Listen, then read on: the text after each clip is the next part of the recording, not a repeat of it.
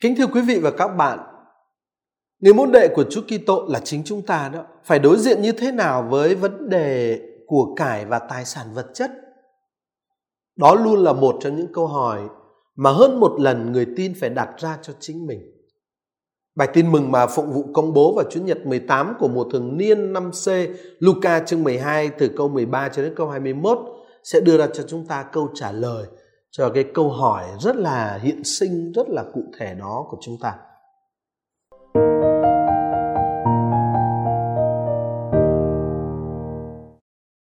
Khi ấy có người trong đám đông nói với Đức Giêsu rằng: "Thưa thầy, xin thầy bảo anh tôi chia phần gia tài cho tôi." Người đáp: "Này anh, ai đã đặt tôi làm người xử kiện hay người chia gia tài cho các anh?"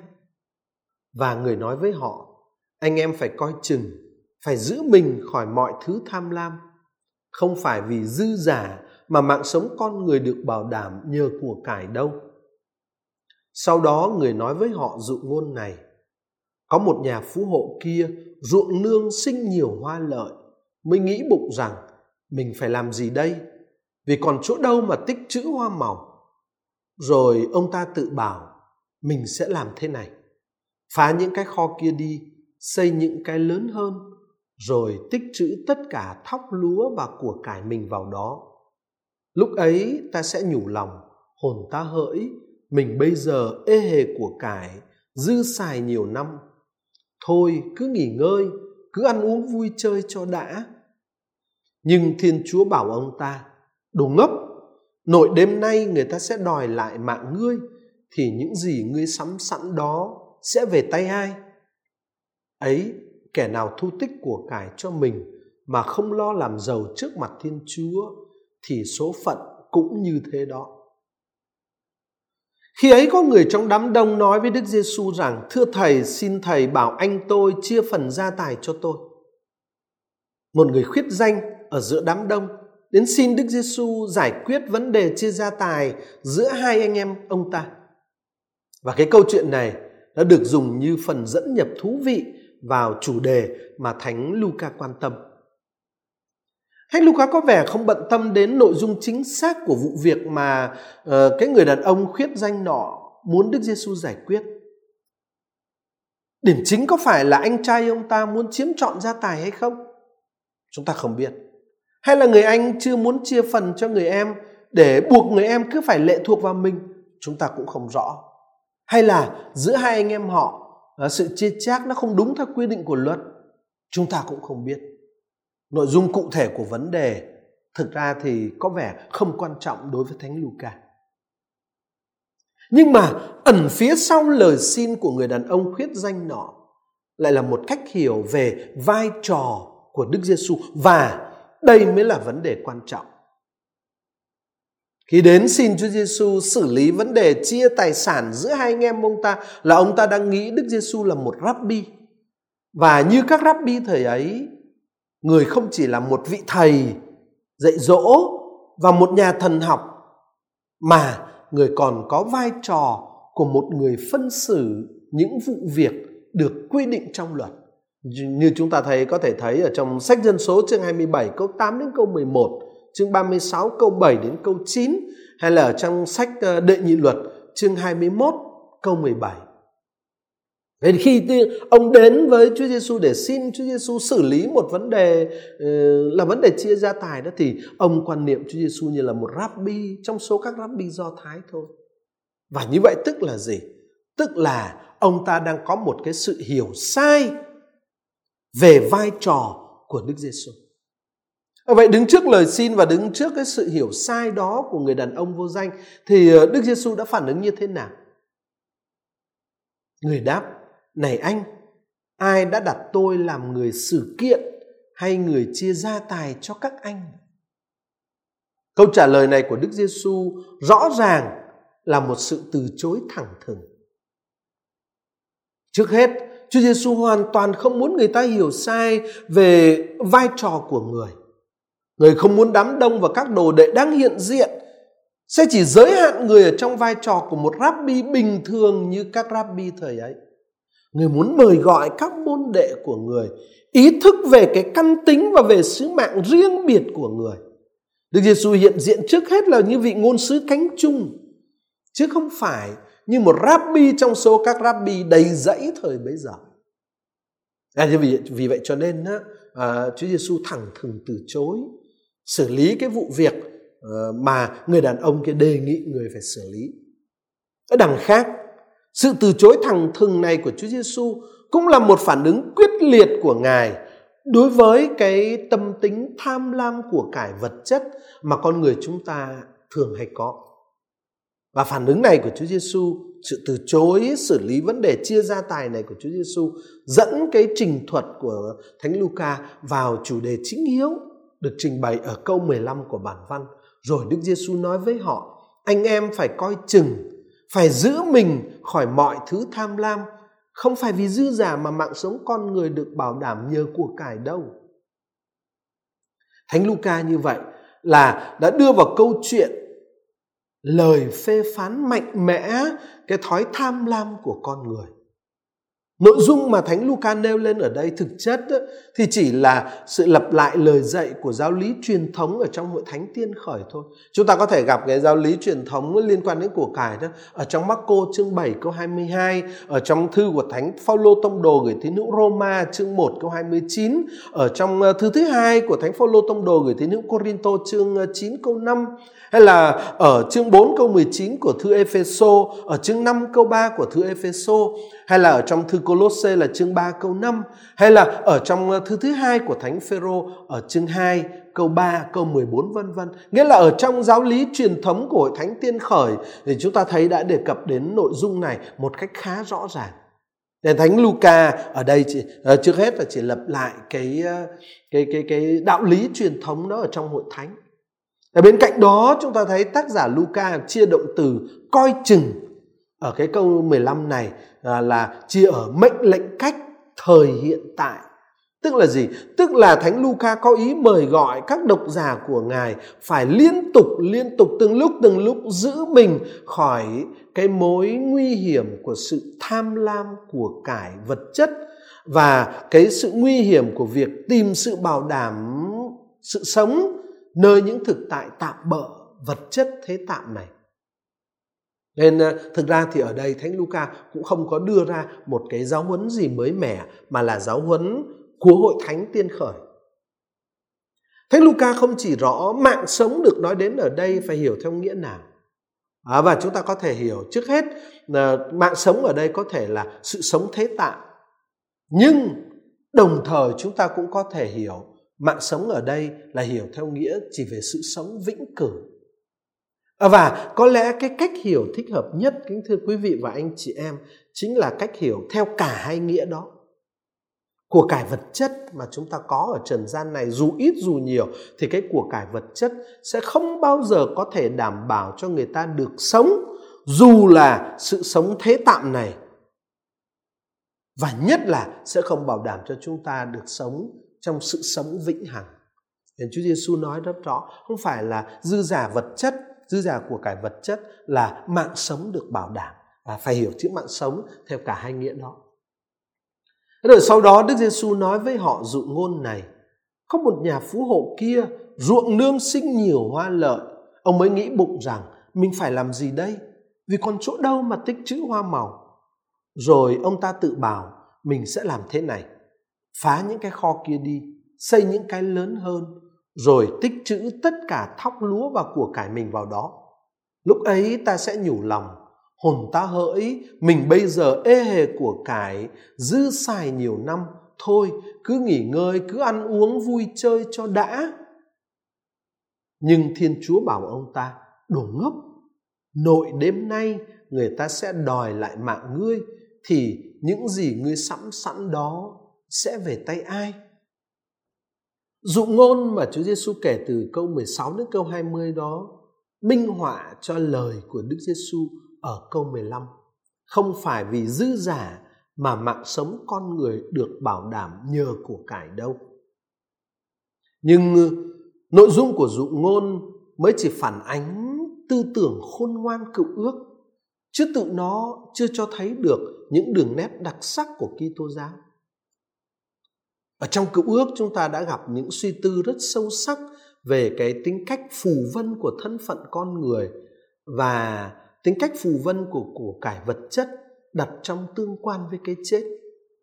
Ở Thánh Vịnh 39 câu 6c cho đến câu 7 ta đọc thấy ờ, Vịnh Gia nói, đứng ở đời, thật con người chỉ như hơi thở, thấp thoáng trên đường tựa bóng câu công vất vả ngược xuôi, làn gió thoảng khi cóp mà chẳng hay ai sẽ hưởng dùng.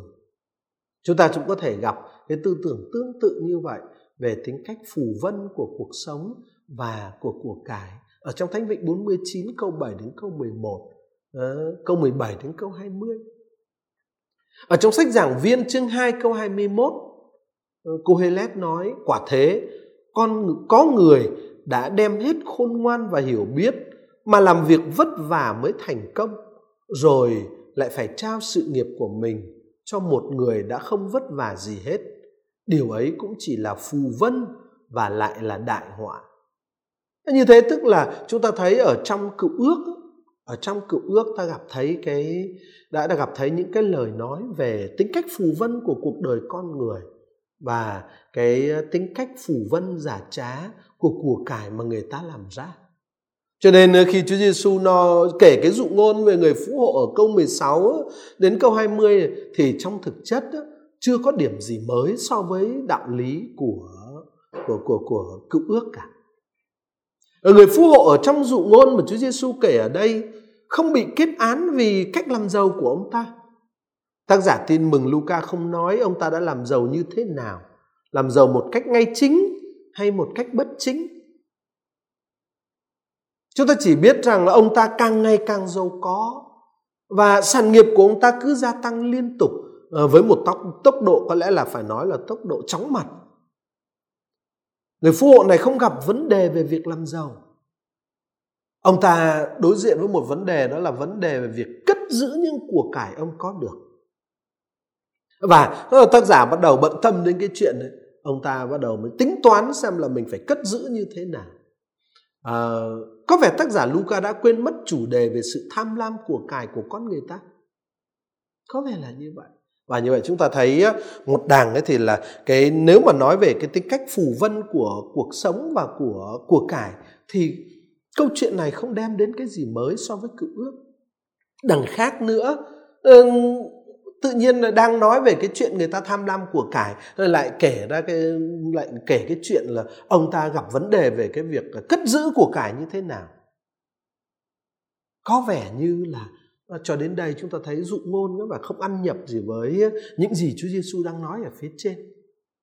Nhưng mà chúng ta hãy tiếp tục đọc dụ ngôn đi. Thế một khi đã trở nên giàu có quá mức, thì à, ông phú hộ mới nghĩ đến cái việc thụ hưởng trong tương lai một cách rất là thoải mái những gì ông có được. Ông ấy quyết định là sẽ nghỉ ngơi, sẽ ăn uống, sẽ vui chơi. Ông nghĩ đến một tương lai sán lạn và an nhàn đã bày ra trước mắt ông. À và cái ờ, dụ ngôn nguyên thủy đã kết thúc như thế này.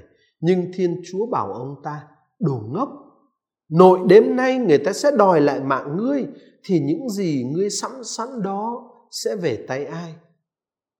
Chủ đề về sự chết sẽ làm lộ rõ bản chất phù vân của những thứ mà người ta có thể làm ra và thu tích. Rồi người phú hộ ở đây bị coi là ngốc thì không phải là vì ông ta tham lam, cũng không phải vì những tính toán quản lý khối tài sản của ông có được, cũng không phải vì ý muốn thụ hưởng những tiện ích do vật chất mà ông ta có đấy, có thể đem lại cho ông ta. Người phú hộ không bị chê trách là bất chính hay vô luân trong cách làm giàu hay trong cách thụ hưởng. Nhưng ông ta bị coi là ngốc chỉ vì một chuyện thôi, vì ông đã không tính đến một yếu tố căn bản, đó là sự chết. Nếu ông có ý thức đầy đủ về tính cách phù vân của phận người, hẳn ông sẽ hướng về Thiên Chúa mà hỏi như tác giả Thánh Vịnh 39 câu 8a, giờ đây con biết đợi trông gì lạy Chúa? Và giải pháp sẽ là hy vọng của con đặt ở nơi Ngài như câu 8b của Thánh Vịnh 39. cho nên ờ, cái mà ông ta ngợ cái mà ông ta bị chê là ngốc đó, bởi vì anh ta anh ta không có nhìn về cái tính cách phù vân đó của cuộc đời thế rồi, tác giả Luca tiếp nữa là muốn nhấn mạnh một sứ điệp tích cực, nên thêm, ấy, kẻ nào thu tích của cải cho mình mà không lo làm giàu trước mặt Thiên Chúa thì số phận cũng như thế. Câu 21. Và kính thưa quý vị và anh chị em, chính câu này đã làm thay đổi viễn tượng của dụ ngôn nguyên thủy. Hồi nãy giờ khi phân tích dụ ngôn nguyên thủy, chúng ta đã nói tư tưởng cựu ước đã có những nội dung đó rồi.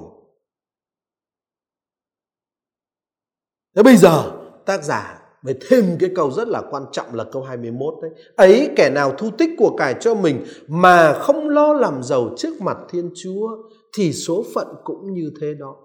Điểm nhấn bây giờ là sự đối nghịch và không thể hòa hợp giữa một bên là sự chiếm hữu của cải cho mình và bên kia là sự làm giàu trước mặt Thiên Chúa, tức là làm giàu trong ý thức và trải nghiệm về sự hiện diện cánh chung của nước Thiên Chúa và quyền năng của nước Thiên Chúa. Nói cách khác, làm giàu trong ý thức và trải nghiệm về một chuyện đó là mình sẽ sử dụng của cải của mình làm ra theo chương trình của Thiên Chúa về mình, về nhân loại và về hội thánh và cái đó cái đó gọi là làm giàu Ờ, cái đó gọi là làm giàu theo cái cái cái uh, làm giàu trước mặt thiên chúa trong cái nhìn của thiên chúa. Đó thế đây mới là cái điểm nhấn ờ, mới mẻ của câu chuyện dụ ngôn này. Và với cái câu 21 này của cải vật chất tự nó không hề bị coi là xấu xa.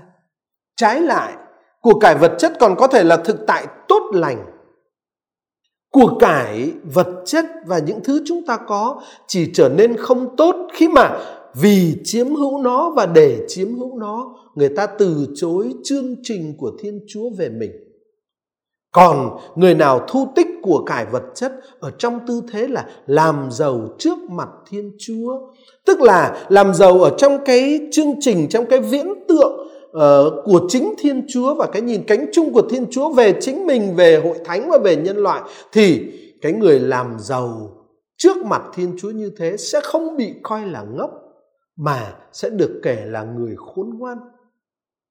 Thế chính sự làm giàu trước mặt Thiên Chúa này là điều làm cho dụ ngôn ở trong bài tin mừng hôm nay vượt xa khỏi, vượt hẳn luôn so với tư tưởng khôn ngoan cựu ước cho nên cái điểm nhấn bây giờ không phải là tính cách phù vân của cuộc đời, tính cách phù vân của của cải.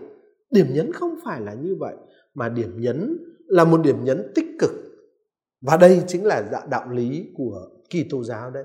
Chúng ta được mời gọi làm giàu trước mặt thiên chúa, trong chương trình của thiên chúa, phù hợp với chương trình của thiên chúa, về chính mình, về hội thánh và về nhân loại. Và chúng ta thấy như vậy là cái điểm nhấn không nằm ở chỗ tính cách phù vân của của cái và càng không nằm ở chỗ tính cách vô luân hay là là là phù hợp luân lý của của của hoạt động kinh tế, của hoạt động làm giàu. Đương nhiên là phải làm việc phù hợp với ờ, luân lý và đạo đức rồi. Đương nhiên là phải là một sự giàu có công chính rồi. Đương nhiên là như vậy nhưng mà ngay sự giàu có công chính trong cái nhìn của cựu ước trong cái nhìn khôn ngoan của cựu ước ấy, thì cũng vẫn là phù vân. Chúa Giêsu thì đi xa hơn tân ước đi xa hơn. Không từ chối việc làm giàu mà là làm giàu trong chương trình của Thiên Chúa làm giàu trước mặt Thiên Chúa.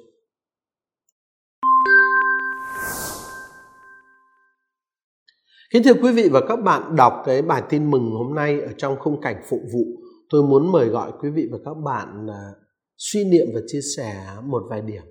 Điểm thứ nhất, chúng ta thấy ở trong bài tin mừng, người, người uh, có một người đàn ông vô danh đến xin Chúa Giêsu uh, ờ, xử lý vấn đề chia gia tài giữa hai anh em ông ta. À và cái uh, như chúng ta đã phân tích cái sự kiện đó nó giả thiết một sự hiểu sai về vai trò của Chúa Giêsu, về tư cách của Chúa Giêsu. Thế chúng ta cũng có thể tự hỏi mình. Chúng ta là những người đến với Chúa Giêsu. Chúng ta là những người ờ, đi theo Chúa Giêsu. chúng ta theo đạo khi chúng ta đến với Chúa Giêsu thì chúng ta đến vì người là Đức Chúa hay chỉ đơn giản là chúng ta mong người giải quyết các vấn đề liên quan đến tài sản vật chất của chúng ta thành thực hỏi mình câu đó, nhiều khi chúng ta sẽ thấy chúng ta không bận tâm đến chuyện Chúa là Đức Chúa đem ơn cứu độ đến cho chúng ta cho bằng là à, chúng ta bận tâm đến việc xin Chúa giải quyết các vấn đề về đời sống vật chất cần phải thay đổi cái nhìn cần phải thay đổi đức tin cần phải thay đổi cái cái cái uh, cuộc tìm kiếm của chúng ta để chúng ta đến với Chúa Giêsu thật sự là bởi vì người là đấng cứu độ chúng ta và ở trong cái viễn tượng của ơn cứu độ cái viễn tượng của quyền Đức Chúa đó thì các vấn đề khác mới được giải quyết. Cái gợi ý uh, suy niệm và chia sẻ thứ hai của tôi đó là khi chúng ta đọc bài bản văn tin mừng này. Chúng ta chú ý. À, theo ờ, đạo lý ở trong bản văn tin mừng thì chúng ta biết nơi tài sản vật chất thế tạng chúng ta sẽ không thể tìm được sự bảo đảm cho đời sống của mình nhất là cho sự sống vĩnh cửu của mình. À, Đức Giêsu nói rất rõ ràng ở trong bản văn tin mừng ở câu 15 một trong những câu quan trọng nhất của bản văn tin mừng hôm nay. Đức Giêsu nói anh em phải coi chừng phải giữ mình khỏi mọi thứ tham lam. Không phải vì dư giả mà mạng sống con người được bảo đảm nhờ của cải đâu. Của cải vật chất là quan trọng vâng nhưng nó không bao giờ là cái bảo đảm chắc chắn cho sự sống, ngay cả sự sống thế tạm của chúng ta, hướng nữa là sự sống vĩnh cửu. Cho nên nếu chúng ta đầu tư tất cả cuộc đời của chúng ta, đầu tư tất cả nỗ lực của chúng ta chỉ vào việc tìm kiếm của cải vật chất thôi thì có lẽ chúng ta đang phí phạm chính sự sống của mình và chúng ta đang đầu tư cuộc đời của mình vào một điều không chắc chắn bảo đảm cho sự sống của chúng ta cái ờ, điểm thứ ba mà tôi muốn mời gọi anh chị em ờ, suy niệm và chia sẻ ờ, trong cái tuần này khi chúng ta đọc bài tin mừng của Chủ nhật thứ 18 này, đó là chúng ta được dạy phải làm giàu trước mặt Thiên Chúa. Và đó chính là câu trả lời cho câu hỏi, người môn đệ của Chúa Kitô phải đối diện như thế nào với vấn đề của cải và tài sản vật chất. Người môn đệ đích thực của Chúa thì không coi thường tài sản vật chất nhưng mà điều quan trọng là những của cải vật chất một khi đụng vào chúng ta đó, thì nó có trở thành phương tiện cứu độ thế gian, cứu độ bản thân chúng ta và mọi người theo chương trình của thiên chúa hay không tài sản vật chất tự nó không phải là điều xấu và tìm kiếm tài sản vật chất tự nó không phải là điều xấu nếu chúng ta tìm kiếm tài sản vật chất ở trong cái chương trình của thiên chúa à, làm giàu trong cái chương trình của Thiên Chúa, theo ý của Thiên Chúa. Tức là chúng ta để cho tài sản vật chất mà chúng ta làm ra được trở thành một phương tiện phục vụ ơn cứu độ của bản thân mình và của người khác, thì đó chính là chúng ta đang trung thành với lý tưởng Kitô giáo. Xin Chúa cho tất cả chúng ta ở trong cái ờ, ờ, đời sống cụ thể của mình phải lo làm ăn, phải lo làm giàu. Chúng ta không ờ, coi thường cái của cải vật chất nhưng chúng ta cũng không để cho của cải vật chất nó chi phối mình. Và chúng ta tìm bảo đảm cuộc sống của chúng ta trong tài, tài sản vật chất không? Nhưng mà chúng ta biết dùng cái tài sản vật chất như là một phương tiện để phục vụ ơn cứu độ cho mình và cho người khác. Và chính đó chính là làm giàu trước mặt Thiên Chúa, trong chương trình của Thiên Chúa, theo ý muốn của Thiên Chúa. Xin kính chào anh chị em và kính chúc anh chị em trong những nỗ lực ờ, của tuần này khi chúng ta tìm kiếm những phương tiện vật chất để bảo đảm đời sống cho mình và cho những người mà mình có trách nhiệm thì chúng ta không quên không quên cái mục tiêu quan trọng nhất của tài sản vật chất là để phục vụ ơn cứu độ của bản thân chúng ta, của những người thân trong gia đình chúng ta và của toàn thể nhân loại này. Đó chính là làm giàu theo ý của Thiên Chúa trong chương trình của Thiên Chúa. Chúng ta kính chúc nhau để trong tuần này chúng ta vẫn vất vả vẫn cố gắng nhưng không quên cái mục tiêu quan trọng đó của những vất vả và những cố gắng tìm kiếm của chúng ta. Xin kính chào quý vị và anh chị em.